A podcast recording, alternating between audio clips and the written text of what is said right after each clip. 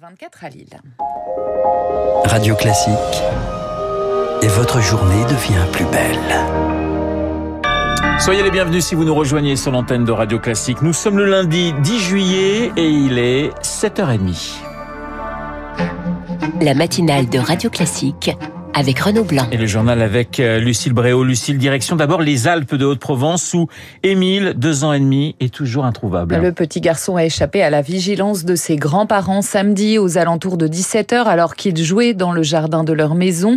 D'importants moyens sont mobilisés pour le retrouver ce matin. Éric Kioche, aucune hypothèse n'est exclue ni privilégiée pour l'instant. Oui, accident, enlèvement, rien n'est exclu pour le moment. Le parquet de Digne-les-Bains a ouvert une enquête en recherche des causes d'une disparition inquiétante.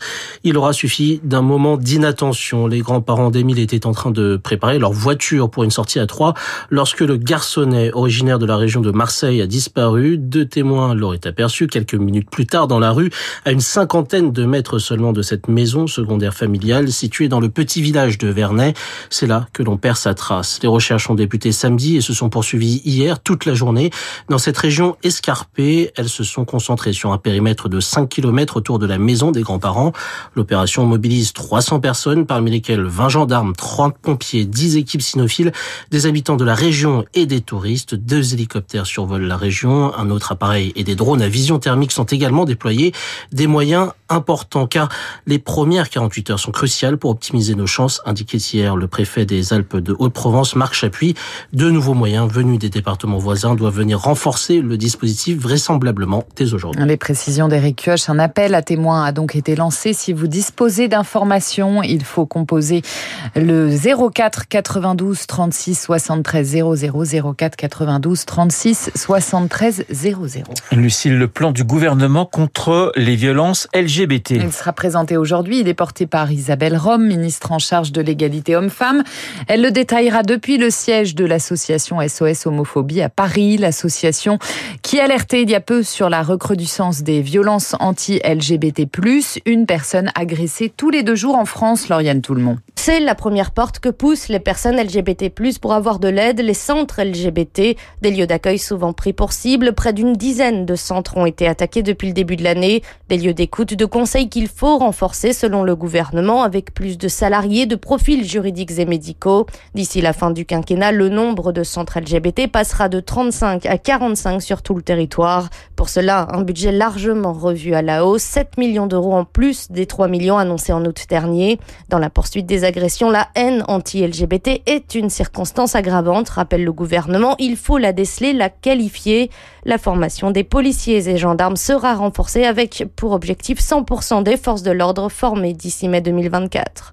Enfin, lors des événements sportifs, en cas de propos ou d'actes homophobes, une peine supplémentaire sera désormais prononcée. La personne condamnée se verra interdite de stade. Les précisions de Lauriane Toulemont. Joe Biden a atterri cette nuit à Londres. Il doit rencontrer le roi Charles trois et le Premier ministre britannique Rishi Sunak aujourd'hui avant de se rendre en Lituanie à Vilnius pour le sommet de l'OTAN. Là-bas, il a rendez-vous avec Recep Tayyip Erdogan, le président turc qui freine toujours l'adhésion de la Suède à l'Alliance Atlantique. Et pas sûr qu'il change d'avis pour Aurélien Denisot, chercheur spécialiste de la Turquie. Les Turcs ont été exclus du programme notamment d'avions à décollage vertical F trente-cinq par les États-Unis. Ils souhaiteraient au moins obtenir des compensations, obtenir d'être intégré à d'autres programmes sur l'aviation, par exemple sur des F seize américains. La Turquie, elle a une faiblesse, c'est son économie. Et sur ce point, les Américains disposent d'un vrai moyen de pression sur les Turcs. Mais en même temps, les Américains ne souhaitent pas du tout jeter la Turquie dans les bras des Russes et des Chinois. Donc, ils sont prêts finalement à tolérer la mauvaise volonté d'Ankara parce que ils préfèrent quand même avoir les Turcs, on va dire, comme des partenaires difficiles, plutôt que les voir directement rejoindre un camp opposé. Un propos recueilli par Marine Salaville. En bref, l'état d'urgence décrété dans l'État de New York aux États-Unis après des pluies torrentielles. Une femme, entre autres, a été tuée alors qu'elle quittait sa maison avec son chien dans la vallée de l'Hudson. Retour en France, c'est un document très attendu. La Cour des comptes publie ce matin son rapport sur le recours par l'État au cabinet de conseil privé. Un rapport d'initiative citoyenne. Et la Cour des comptes qui épingle aussi le déploiement poussif des infirmiers en pratique avancée. Les I P A, un nouveau statut qui fait craindre à certains médecins une forme de concurrence. Les I P A peuvent par exemple réaliser des sutures ou demander certains examens à condition de faire deux ans d'études supplémentaires. Problème, le salaire ne suit pas, Julie Droin. Après ses deux ans de formation supplémentaire et son diplôme d'infirmier en pratique avancée en poche, Jordan peut dorénavant approfondir son travail clinique dans le service de psychiatrie de son hôpital.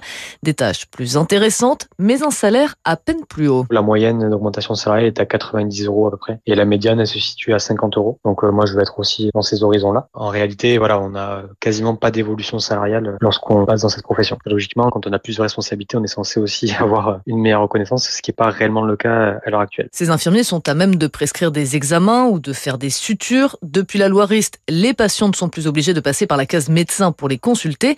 Et quand un Français sur cinq n'a pas de médecin traitant, leur rôle devient essentiel, explique Emmanuel Hardy, président de l'Union nationale des I P A. On va faire aussi de la prévention. On va pouvoir aussi réorienter vers les spécialistes, vers les confrères paramédicaux, donc infirmiers libéraux, kinés, diététiciens. On va pouvoir orienter le patient en fonction de ses besoins. Donc, ce qui va effectivement soulager le médecin, mais ce qui va aussi améliorer la prise en soin des personnes et le parcours. Et ça va être amené à se développer. Il faudra juste qu'on lève les derniers freins. Des freins économiques qu'il devient urgent de lever. L'État misait sur l'arrivée de six mille nouveaux infirmiers en pratique avancée en deux ans. Ils ne sont aujourd'hui que deux mille trois cents. L'éclairage de Julie Droin. soixante-dix-sept mille candidats toujours en attente de propositions sur la plateforme Parcoursup.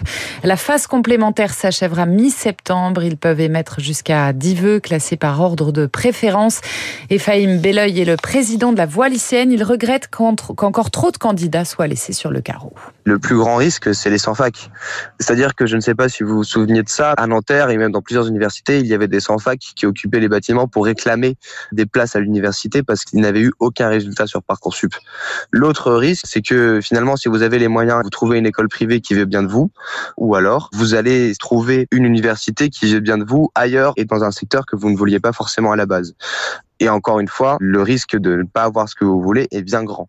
C'est-à-dire que vous allez peut-être changer d'endroit pour valider un diplôme que vous ne vouliez pas à la base. Propos recueillis par Anna Hugo. Et puis jour de repos aujourd'hui sur le Tour de France. Les coureurs font une pause avant la dixième étape demain entre Vulcania et Issoire. Le Danois Vingegaard est en jaune. Oui, et ça se rapproche terriblement du côté de Pogacar qui a gagné quelques secondes oui, hier. Pas très loin. Merci Lucille, on vous retrouve à huit heures pour un prochain journal. Il est sept heures trente-sept sur l'antenne de Radio Classique dans un instant. Notre spécialiste des questions.